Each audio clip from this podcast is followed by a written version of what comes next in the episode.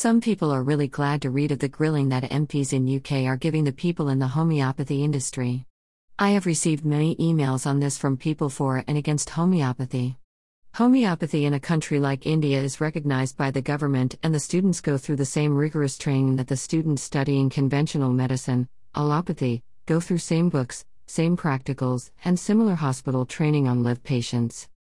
I would like to draw your attention to our website Homeopathic Healing, where you will be able to read cases studies of treatment with homeopathy with documented evidence of improvement.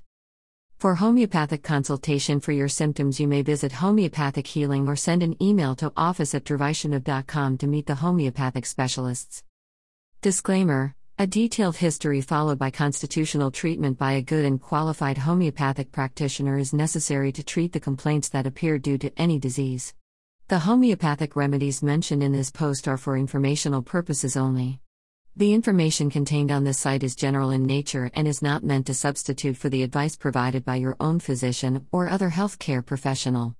None of the statements on this site are an endorsement of any particular product or a recommendation as to how to treat any particular disease or health-related condition. It is not advisable to resort to self-medication for any disease. Related articles. Safe homeopathy in the UK. Does homeopathy work in animals? Masala homeopathy.